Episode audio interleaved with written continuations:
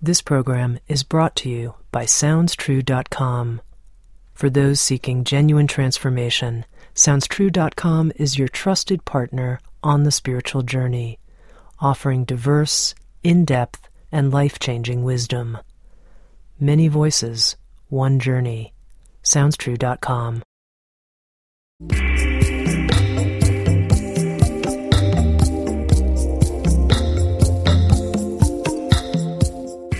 You're listening to Insights at the Edge. Today I speak with Sharon Salzberg, one of America's leading meditation teachers.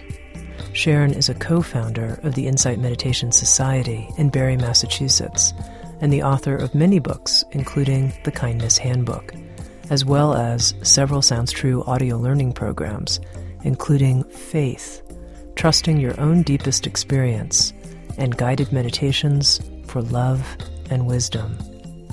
Today we speak with Sharon in a very warm conversation about some of the insights she has had in her nearly four decades of a life of practice. Sharon, thanks for joining us here at Insights at the Edge. Well, thank you, Tami. That's the name of our show, Insights at the Edge. and uh, my job is to find out um, what your current edge is. Does everyone laugh when you ask them that? Um, no, not no, no, not everybody. some people, some people have refused to admit that they have an edge. They don't have Uh-huh. one. They're beyond edges. Um, some people are like, "Why are you making me uncomfortable?" You didn't tell me that was the object of this conversation. But I'm curious, just right to start off right with you, if if you do feel that there's an edge for you, and what I mean by that is twofold.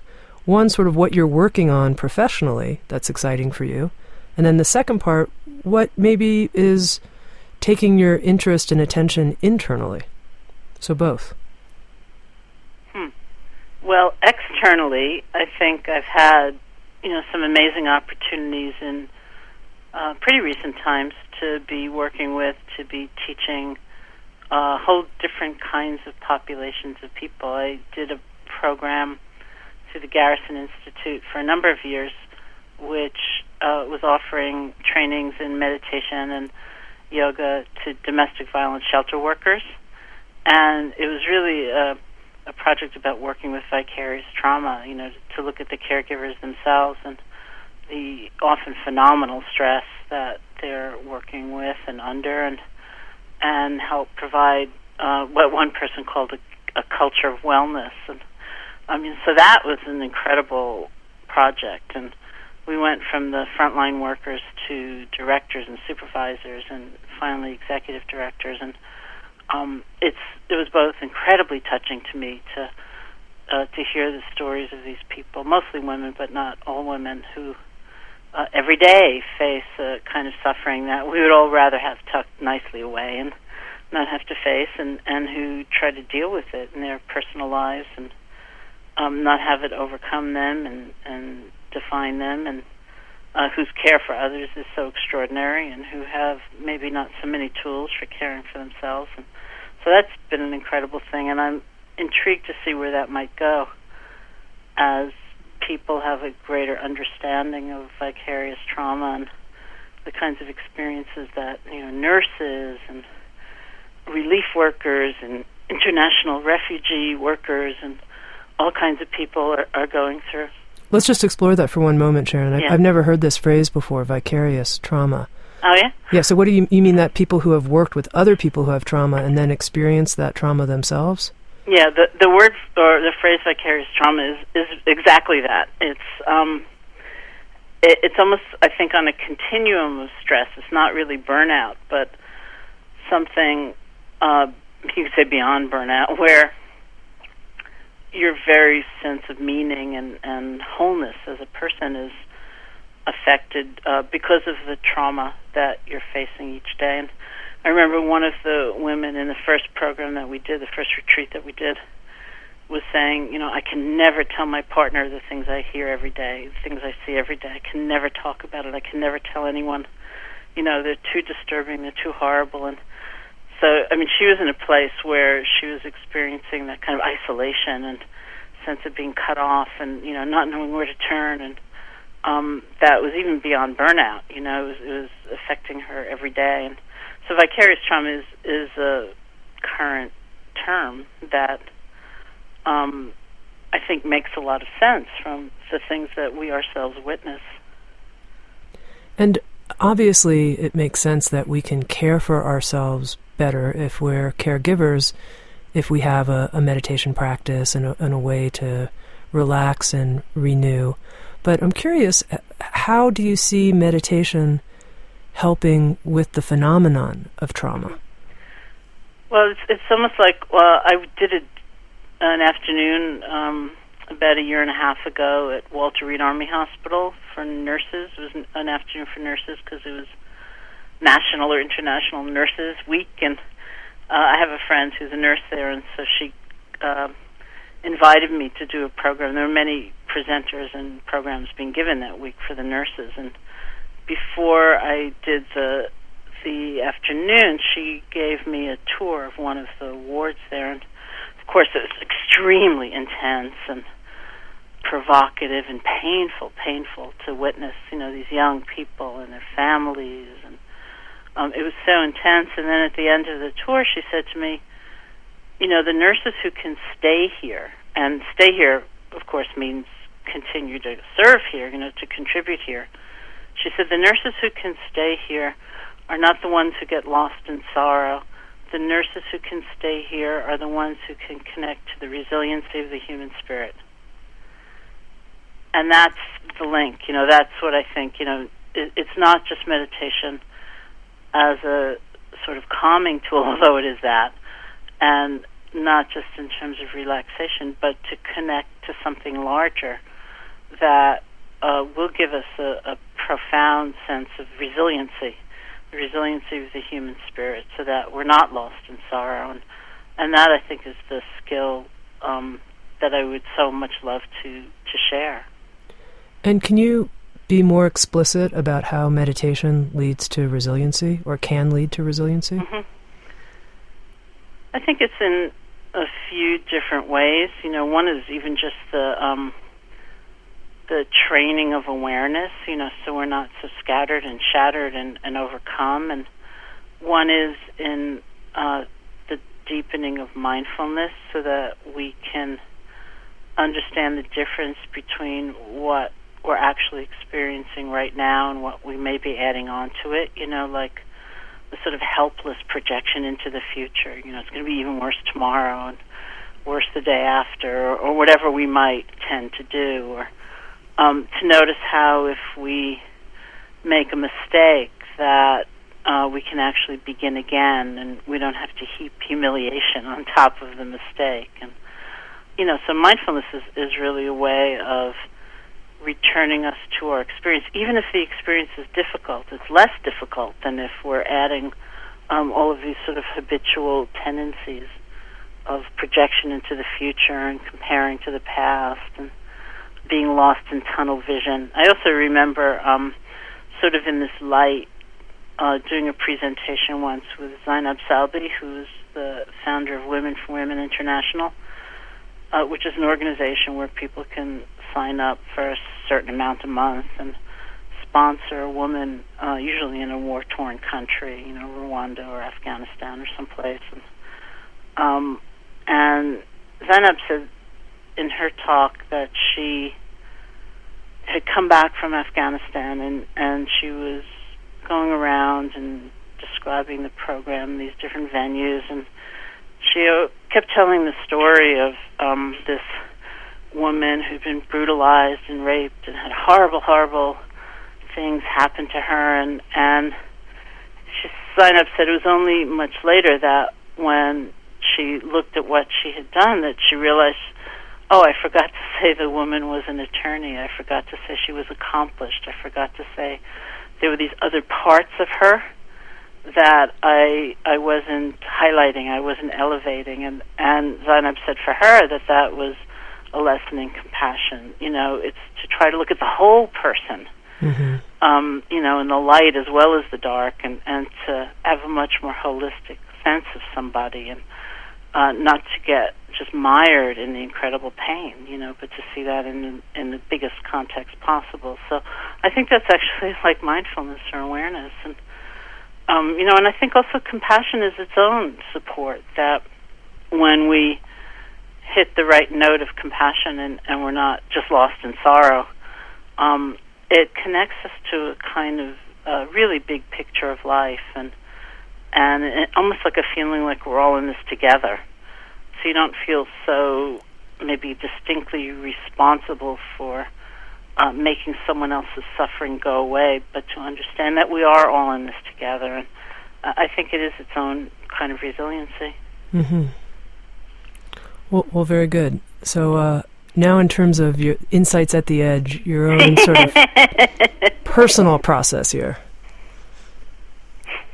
Well, I was actually uh, uh, when I got a note from one of your producers um, for the uh, CD of the guided meditations. Uh-huh. And um, it came, uh, the note came from someone in the marketing department who said something like, um, her bio says she's been practicing meditation for like 38 years. That can't possibly be true. Can you please check it out? So that brought me to an edge or two. and actually, it was, it was a very important uh, moment, you know, because I, I find in a funny way, like in my own practice, um, I, I find myself almost like wanting to go back to the beginning. I want to just sit and feel my breath, the very first meditation I ever learned, and uh, and have things being very kind of clean and simple and structured and um, when I think of it as 38 years, I'm even more surprised than your marketing department. You know, I think that can't be. You know, it can't be true. So I'm trying not to hold it in that context, but to um, really get back to basics. And, and for some reason, that's very fulfilling for me. Mm-hmm. What does that mean, getting back to basics? I think really it's like relying on technique and the simplest of techniques, really, just like sitting down and feeling my breath or even counting my breath, which I haven't done probably 35 years, you know, and just taking a few moments now and then, in, aside from a regular sitting each day, but uh, just stopping and feeling my breath and uh, not applying, you know, more complicated metaphysics or a, a different set of learning to things, and and uh, really just like I just walked in the gates of the monastery in Bodh Gaya, you know, in India, and just started my practice, and it feels really good. I can imagine somebody thinking, "Okay, hold on a second. Thirty-eight years later, you're going back. so what's what's the you know frickin' point? Why progress for thirty-eight years to go back to these simple techniques?" Well, of course, one does. I mean, the technique is just the style, you know. The uh, I I never think of progress as linear anyway. You know, I think it's like a spiral.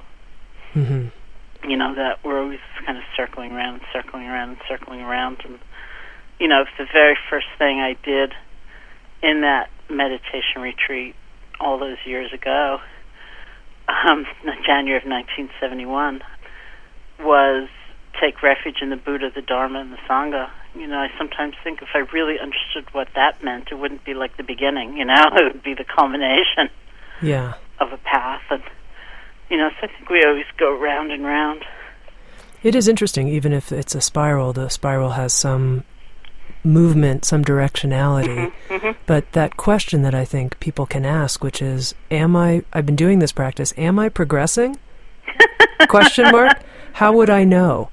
And I'm, I'm curious how you would respond to that. How does someone know?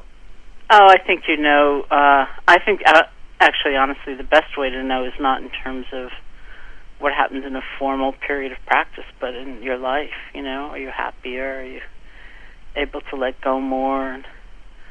Um, you know, when your plane is late, or you're, you know, when you find your mind starting to spin out, you know, uh, what's the the level of compassion and graciousness with which you can unstick, you know, and then and come back to the moment. Like I, I noticed in traveling now, I have a sort of mantra that I adopt when my mind starts to spin out. Like, "Woo, my plane is late. I'm not going to arrive in Portland till midnight. What if there are no cabs? When Portland Airport's probably really small. I just I see that and I kind of laugh, and my mantra is something will happen. Mm-hmm. You know, something will happen. Yeah. And and I, I think it's really throughout one's life, and especially I'm, I'm going back over and over again in my teaching to this idea of beginning again. You know that okay, I blew it, I can start over. Yeah. I got distracted, I can start over. I freaked out, I can start over. Um, and I think the way in which we start over and how quickly we're able to start over really says a lot about progress in the practice. Mm-hmm. Now, Sharon, I'm curious. We're going to track back here in history, which is how you became what what I refer to you sometimes as the kindness lady. Thank you. Well, I always think that's very funny. You know, it's like um, it's better than being the anger lady. No, maybe, it's, it's, you I mean, you can't really argue with being the kindness lady. It's a wonderful no, thing. it's a pretty neat thing. Yeah, but I mean, I here think you, it's just yeah. I mean, here you are. You're a meditation teacher. Yes, you know, you, you can tell us a little bit about how you first got attracted to the Dharma. But then I'd love to hear from that point how you became what I'm calling the kindness lady, the teacher of loving kindness, I mean, premier teacher of loving kindness. Uh, well, I, I went to Burma in 1985, and I went specifically to do what are called the four Brahma Viharas. It's loving kindness and compassion and sympathetic joy, which is joy in the happiness of others, and and equanimity, which is balance of mind. And, and so I went specifically to do those four practices. And when I came back, I, I began teaching them. And this was probably before many people, if anybody in the West, was really focusing on teaching these these particular practices. And Buddhism in general is, you know, an insight practice, and it's very very much relies on the flourishing of, of insight in terms of transformation. And I think the the general perspective in the West was that the Brahma Viharas were kind of nice, you know, but not very important maybe. And and there I was teaching them and still teaching them and still teaching them and, and you know and then I finally wrote the book Loving Kindness and so you know everything kind of flowed from there and now of course it's very different in terms of how these practices are held. In part, I mean, I I think about you know I'm kind of famous in some circles for I think it was 90, 1990, 1989, one of those years when I was in India and Dharamsala one of the Mind and Life conferences with the Dalai Lama, and I had the chance to ask him a question. So I said, um, "Oh, Your Holiness, what do you think about self-hatred?" And he didn't know what I was talking about Hmm. and there was all this buzz in the room. It was really quite funny. He said, "Are people like that? Are they very violent?"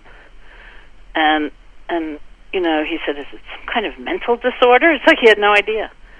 And um, it was really quite fun, you know, because his translators, uh, who were Western, you know, sitting in the room, got very animated, and were trying to explain to him how so many Western people heard certain aspects of the Buddhist teaching, like right effort strive on with diligence, and how that uh, those words often entered uh, a tremendous pool of self judgment and self condemnation within us. And um, it's quite instructive, you know. So so that was one moment in time, and and now when he's his the Dalai Lama speaking, you know, I can uh, almost every single time he'll say something, and then he'll say of course, if you have a problem with low self-esteem, then this would be seen differently. And you know, here's this other thing, and this other perspective, and this other way you should you should view it. You know, so I, I'm very amused by that. Now, now, Sharon, why would low self-esteem or the phenomenon of self-hatred not be something that would be experienced widely in the Tibetan or Eastern context? Why is that only a Western phenomenon? Well, I think you know I don't want to glamorize uh, Asian culture, you know, but um, in terms of that particular issue, I mean, there's a very deep sense that is quite different. If we really discovered who we actually are uh, within the Eastern context, certainly within the Buddhist context, we'd find Buddha nature, you know. And so I've heard the Dalai Lama say that, you know, like even in that one that one conference, he was quite puzzled, and he'd say, but how can you think of yourself like that? You have Buddha nature. You know, so it's this idea that fundamentally we all have a capacity uh, for understanding, for growth, for love, for compassion, and that no one is left out of this vision of possibility. You know, it may be a capacity that's very unrealized and you know covered over or buried, but it's there, and so it's a whole different view of who we fundamentally are. But I mean, there must be sort of parenting patterns or something else that would also be distinct. Do you know what I mean? That would create this. You know, I mean, low self-esteem is is very common, obviously yeah, here in the yeah. West. Yeah. Yeah. Well, I mean, there probably are, you know, but um, what I got from him was really just kind of that fundamental belief, uh, which I mean, it's like we breathe it in, you know, that if we really knew who we were, it would be quite regrettable, you know, and um, somehow debased or uh, guilty, you know, or, or whatever it might be. And, and I think it's it just permeates the culture, actually. Mm-hmm.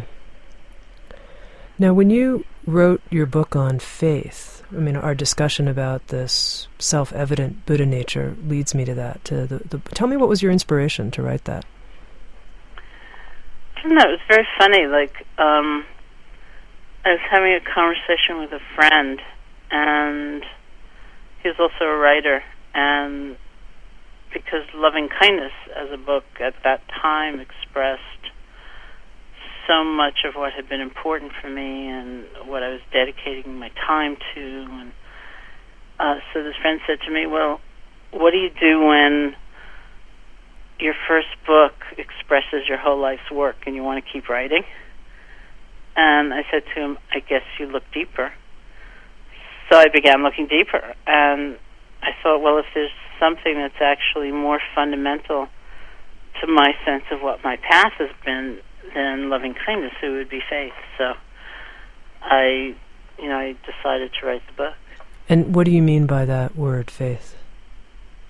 Um, the way that I used it is is sort of in the sense of, um, well, in the classic Buddhist sense, it's um, to place your heart upon, to offer your heart. And the way that I used it was uh, very much in the sense of uh, moving from a more abstract sense of possibility, like somebody saying, "Hey, you have Buddha nature," and you're thinking, "Oh, that's nice," you know, to uh, moving closer to the center of that possibility, so that it's it's a movement to actualize one's own capacity, and so it's not standing on the sidelines, and it's not thinking, "Oh, you know." Great for the Buddha, you know. It's too bad I live in New York or whatever, you know. But it's it's really saying I want to find out what I can do, what's possible for me, and so it very much has the sense of movement, of stirring. Mm-hmm. What has tested your own faith? Oh, so many things have tested my faith. Um, like big ones, big ones. Um, well, I should say, you know, my faith has been tested by different things at different times. I don't think I've ever really uh, felt completely torn asunder from, say, the Buddhist teaching. I certainly had very little faith in myself um, in the beginning of my path, and uh, but I had enough, you know, to get to India. So that's all that counts.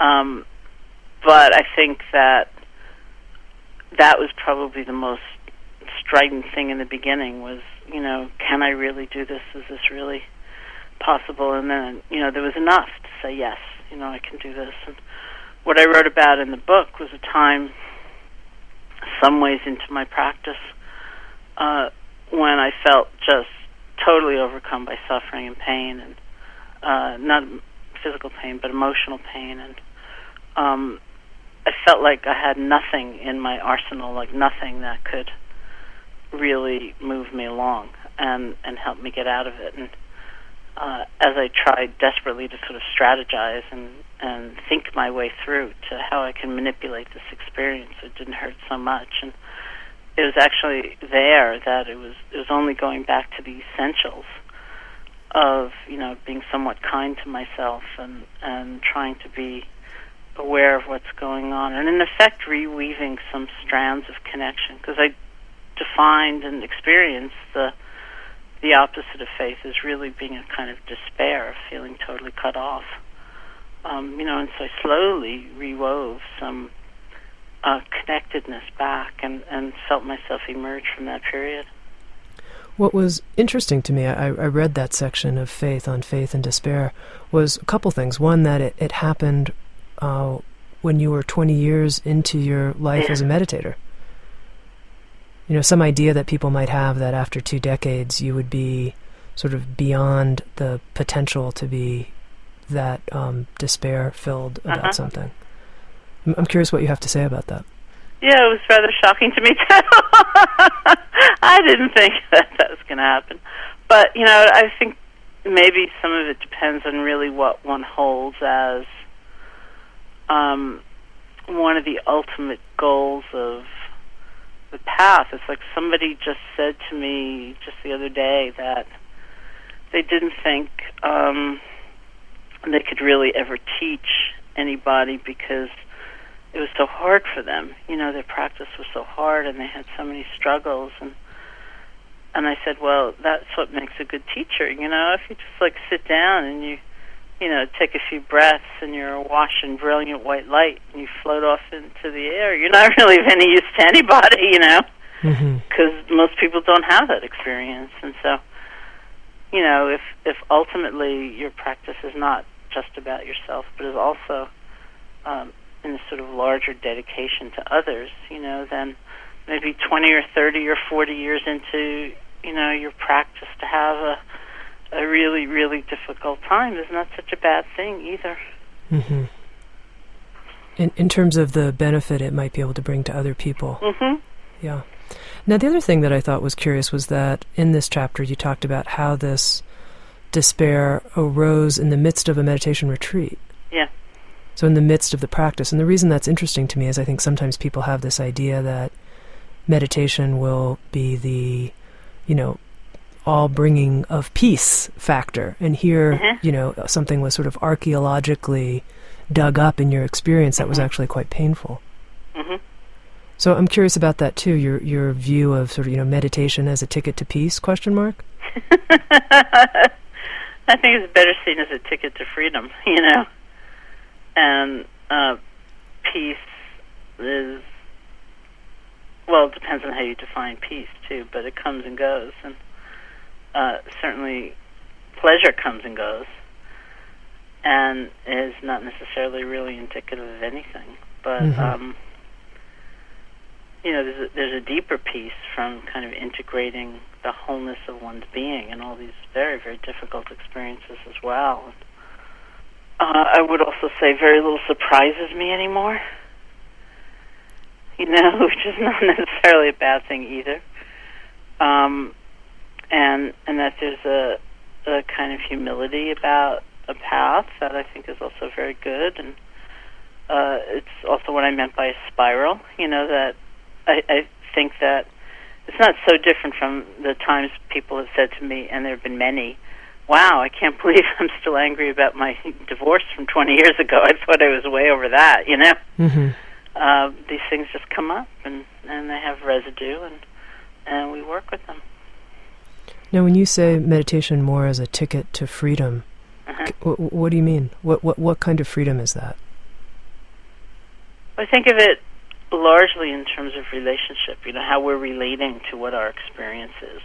Um, you know, uh, just because the word peace can be so confusing, it, mm-hmm. it doesn't necessarily mean being placid and serene, but it might mean not being caught up and defined by and identifying with you know some troubling thing that has come up. As uh, one of my teachers, this Tibetan teacher Tsoknyi Rinpoche said, it's not the thoughts that are the problem; it's the glue.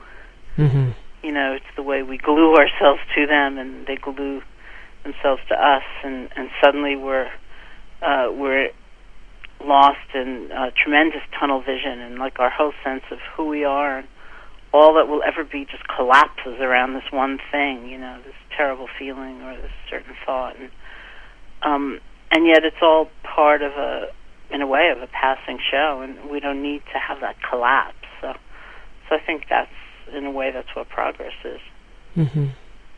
Now, here in 2009, a lot of people are experiencing an increase in the general instability in their mm-hmm. lives, mm-hmm. whether that's from economic pressures or just the speed at which their life might be changing.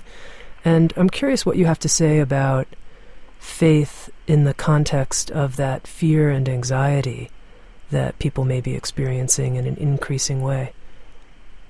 Well, I'd like to think that um, as you know difficult and and painful as it genuinely is for a lot of people, that we can do what you know we each individually can do to reorient our priorities and, and to have a different sense of of what counts. You know, I think of um, Wendell Berry who said something like, "The smallest unit of health is a community," hmm.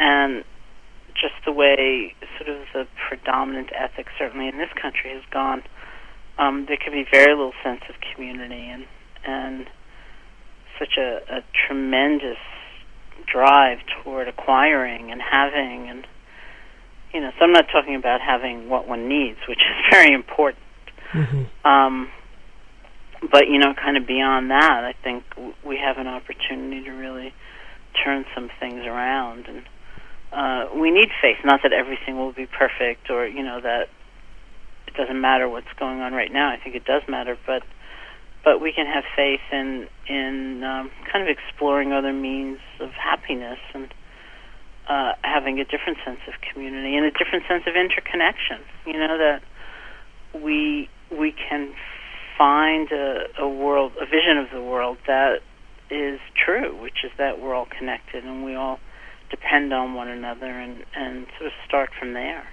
When you quote that Wendell Berry saying about the you know the, the value of a community, the importance of the health of a community, what what is it that you're envisioning when you when you say that? Well, I think that somebody um, told me a story about when they were organizing in the last presidential campaign, uh, organizing for Barack Obama, and that there were people that were going out, and I think it was Indiana or something like that, and uh, they knocked on someone's door, and the guy answered and, was very grumpy, you know, and he said, "Go away! I don't, you know, I don't vote. I'm not interested in voting." And and they went away, and then they thought, "Now we're going back," you know. And they went back, and he was just as grumpy and dismissive, and said, "Go away," you know I'm not interested in voting. And they went back I don't know how many times, and finally he said, okay, I'm going to tell you the truth. The reason I'm not interested in voting is because I can't read or write. Hmm. And they said, we're going to teach you. And I thought, how many of us know if our neighbors can read or write, you know? Like, do we actually know one another, and do we pay attention to one another? And wouldn't it be incredible if we you know, didn't have to buy like a, a yet bigger TV or, you know, do whatever we might be accustomed to doing and actually join with one another for everyone's uh, benefit in some way. So I think of that story quite a lot, actually. Mm. Yeah, it's an incredible story. Now, let's say somebody is just feeling a lot of fear about their personal situation, the mm-hmm. amount of change that's occurring in their life, or the economic pressures that they're under. How do you suggest they work with that? Well, first of all, I think everyone needs to keep breathing, you know. I think these are fearful times, you know. It's it's not unreasonable to be quite anxious and and afraid, you know. It's um it's not just, you know, make believe and and it's not you know just manufactured by one's mind. There there are fearful times, but when we get caught in that loop, then you know again we get a kind of tunnel vision and we can't see what's possible or positive and and we can't uh be creative you know in that moment of being caught we don't understand if we have options because we don't even see them and so um really to breathe and to try to ground that energy because uh, another thing about fear is that it's a lot of energy mm-hmm. but it's very wild and and ungrounded and jagged and just going all over the place you know and so to do our best to ground that energy so that we can see what's in front of us and and to see what options there are always, and and to understand the movement of life that that everything is always changing, and that we, you know, sometimes we get lost in fear because because we forget that not change isn't only loss; it's also beginnings, you know, and renewals and new doors opening and things like that. So. Hmm Yeah, well said. Beginning anew. Yeah, beginning anew. Yeah. So, Sharon, over the years that I've known you, I've heard you tell remarkable stories of the teachers that you've met and the experiences that you've had with various teachers.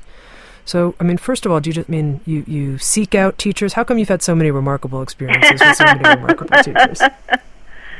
No, you know, uh, since except for like the very very early uh, beginnings of my uh, meditation practice in India, no, I've, I haven't sought out teachers. I've just found them.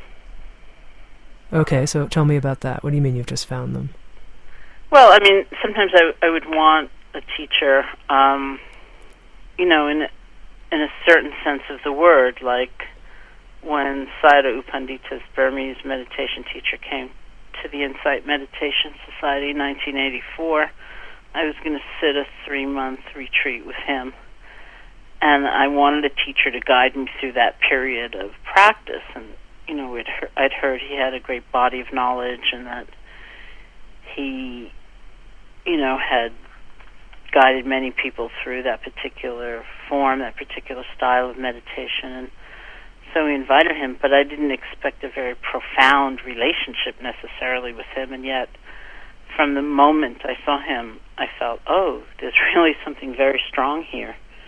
Or when I went to Paris in 1990 or so, and uh, Surya Das, who was an old friend, um, I had actually gone to college with, said to me, "Oh, one of my teachers, Nyoshul Khen Rinpoche, is here. Do you want to meet him?" And and I said, "Sure." And and the moment I walked into the room, I felt this extraordinary connection to him. You know, so that's what I mean by it. Just sort of happens.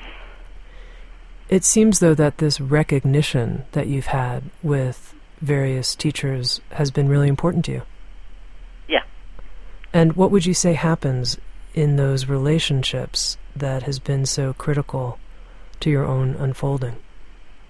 I think it's an environment of trust, you know, where I'm able to go to the edge, so to speak, more, you know, of my experience. Um, because I felt I feel like I'm in the the context of of their care and their uh, incredible depth of knowledge and wisdom, and and so you know uh, that kind of second guessing or hesitancy or taking half step instead of three um, doesn't really happen. You know, if I'm working with a strong teacher that I really trust, and, and there's been tremendous love. You know, it's it's an extraordinary relationship. Mm-hmm.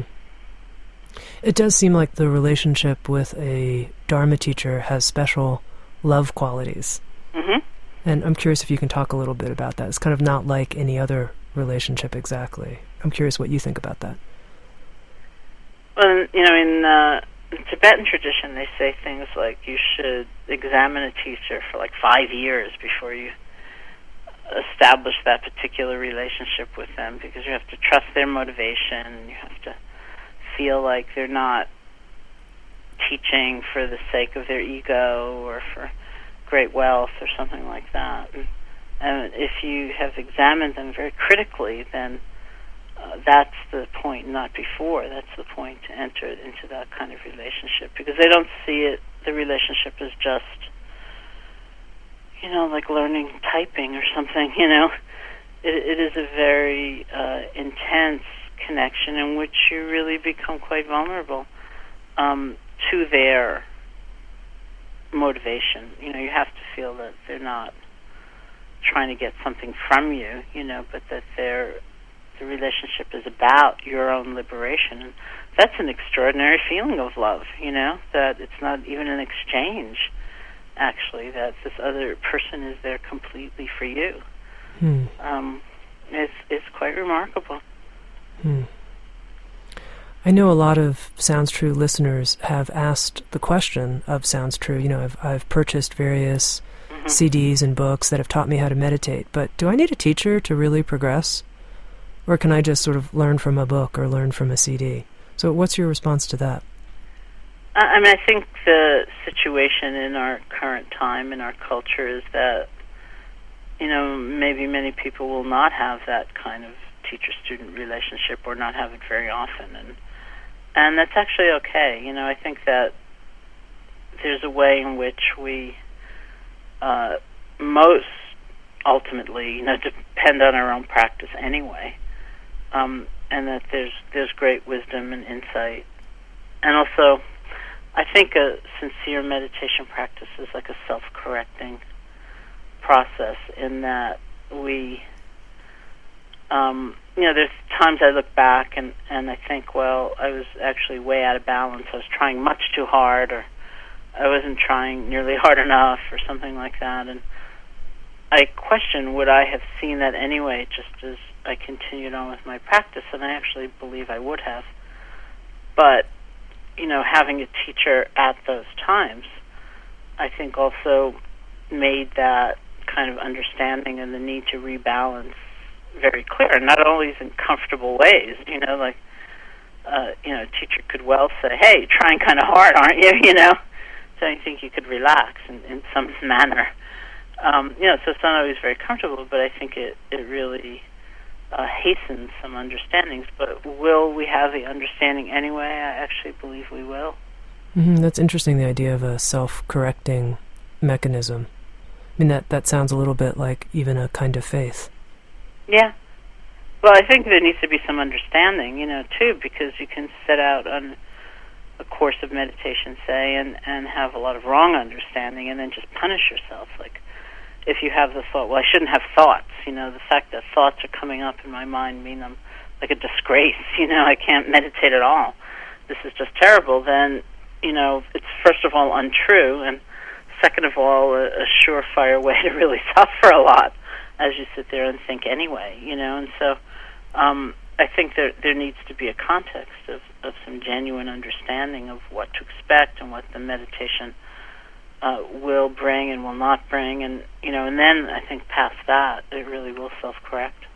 Do you have people come to you and say, "Sharon, will you be my teacher?" and like yes. you know, throw themselves down on the ground? You know, yes, I do. And uh, how do you respond? How do you assess the situation? Is it you know individual? No, I mean I think the way my life is, it's not really in that old-fashioned sense of of a teacher. Um, it's not something that really happens for me, you know, because I travel and because I I think most of my work is really more uh, introducing new people or you know writing or or something like that, um, as compared to that kind of um, particular teacher-student relationship. Although some people probably think of me as their teacher, you know, if uh, they do many retreats with me or something like that. Mm-hmm. Do you feel a responsibility to people who ask you, "Will you be my teacher?" and and you say, "Yeah." I mean, is there some sense of what you've taken on? Uh, I don't really ever say yeah. oh, okay. yeah. What do you say? I mean, not in that old-fashioned sense of the word. You know? Uh-huh. I say, well, I don't really do that, or you know, I'm, you know, I'm traveling a lot. I think if you come to retreats, you know, we'll get to know each other. I'll try to help you with your practice, but I don't really have that kind of relationship with people. Mm-hmm. Interesting. Okay, just one final question. Uh-huh. I can imagine somebody listening and hearing about beginning anew and thinking, uh, you know, I like that idea and I'd like to approach my life with a fresh start, but I just feel terrible about myself for XYZ reason. And what you said about, you know, asking the Dalai Lama that question about self hatred, well, that's kind of where I am. So, uh-huh. how do I get there? I want to begin anew, but I can't. Um, I would say that there's a, a period of maybe reflection and study and uh, looking at things, you know. So, for example, in the Buddhist teaching, as I've you know I've written about in several books. I think sometimes I think I gotta stop writing about that. Um, you know, sometimes there's a distinction that's made between what we would call remorse and what we'd call guilt. You know, with remorse being a, a genuine pain at having you know behave badly or or whatever it might be, but an ability to forgive ourselves and move on, and and guilt being more kind of lacerating self hatred where we just stuck and we go over and over and over whatever it is we did or whatever character traits we you know think we have that are just um, unchanging and forever and who we really are. And, and uh, so I think understanding is a tremendous tool. First, to understand that there's a distinction and that uh, nothing is served by that kind of endless guilt, that we just get exhausted and then we have nothing to give to anybody else because we're so mired in that pain, and that being able to forgive ourselves and move on doesn't mean that we're perfect and that nothing we did was wrong, but that uh, we need to have the energy to be different in the future. And uh, you know that kind of wisdom or understanding is is a very important point because we when we don't understand that distinction, then there's no impetus to really make a change. You know, we'll just stay in the guilt forever, and so. Um, or to see the tendency of one's mind when we're very angry at ourselves to see that kind of collapse and you know how we may not remember the 50 other things that also happened today, just that one, you know, where we were so terrible, mm-hmm. something like that. And I think if we set the stage that way, then then really the rest is just a process of practice, you know, and, and certainly something like loving kindness practice and loving kindness toward oneself, I think would would have a very big effect. So it's interesting what you're saying is something that you touched on earlier the idea that insight mm-hmm. can actually really create a change. Yeah, and I think it creates the context for change because if we don't understand that, you know, we're just going round and round and round a pattern that doesn't serve us and doesn't serve others, then, uh, you know, we have we have no ability to see clear. And I think that's the hardest part sometimes is is to understand. Well, this is this is just destructive. You know, I I need to go through some process to not be so stuck here. But once we have that understanding, then then we can undertake the process. Mm-hmm. Very good. Well, thank you, Sharon. It's been great to talk to you. Thank you. It's great to talk to you. Yeah, very well. Thank you. Okay. Okay. Bye bye. Bye bye.